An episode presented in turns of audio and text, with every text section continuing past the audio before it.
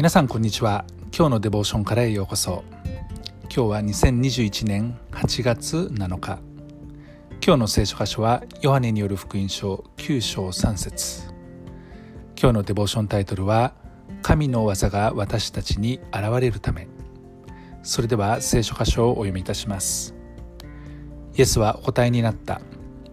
本人が罪を犯したからでも両親が罪を犯したからでもない。神の技がこの人に現れるためである。イエス様が通りすがりに生まれつき目の見えない人を見かけられました。そして弟子たちがイエス様に尋ねたんですね。ラビつまり先生この人が生まれつき目が見えないのは誰が罪を犯したからですか？本人ですか？それとも両親ですか？生まれつき目が見えない。いわゆる身体に障害があるということは原因が罪にあるからですか？というような問いかけをするわけですね。そもそもこのような質問の根本的なところに間違いがあるということを主は指摘しています。罪があってそのように呪われたものであるということではないということをはっきりしていますね。なぜなら神様はその呪いまたは罪または不十分な私たち弱い私たち足りない私たちそこに神の技を表されるからであります。はっきりとイエス様は答えてますね。本人が罪を犯したからでも両親が罪を犯したからでもない。神の技がこの人に現れるためである。誰かの罪のせいで自分の生まれがそのような障害を持っているということは私たちは人間的にそのような考え方をですね持ったり押し付けたりすることによって人々を悲しみますます辛い思いにさせます。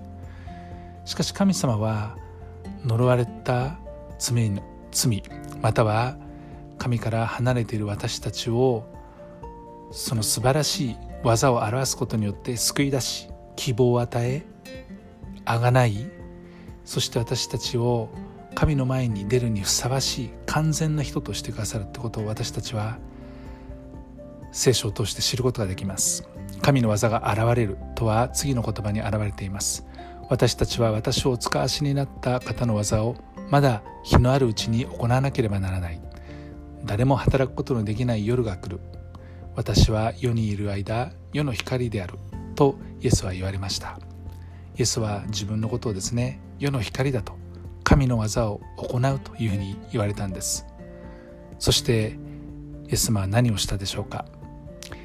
地面に唾をしその唾で土をこねてその人の目に塗りました。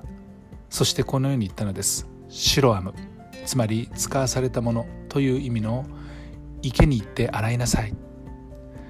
この生まれつき目の見えない人はですねシロアムの池に行って洗いました。すると目が見えるようになって帰ってきたってことです。その土が良かったのかその唾が良かったのかそのシロアムで洗ったことが良かったのかそういう物理的なことではなくて主の言われた言葉を信じたということです。別に唾を使わなくても土を使わなくても洗わなくても目が見えるように私たちの神様はすることができるお方ですね。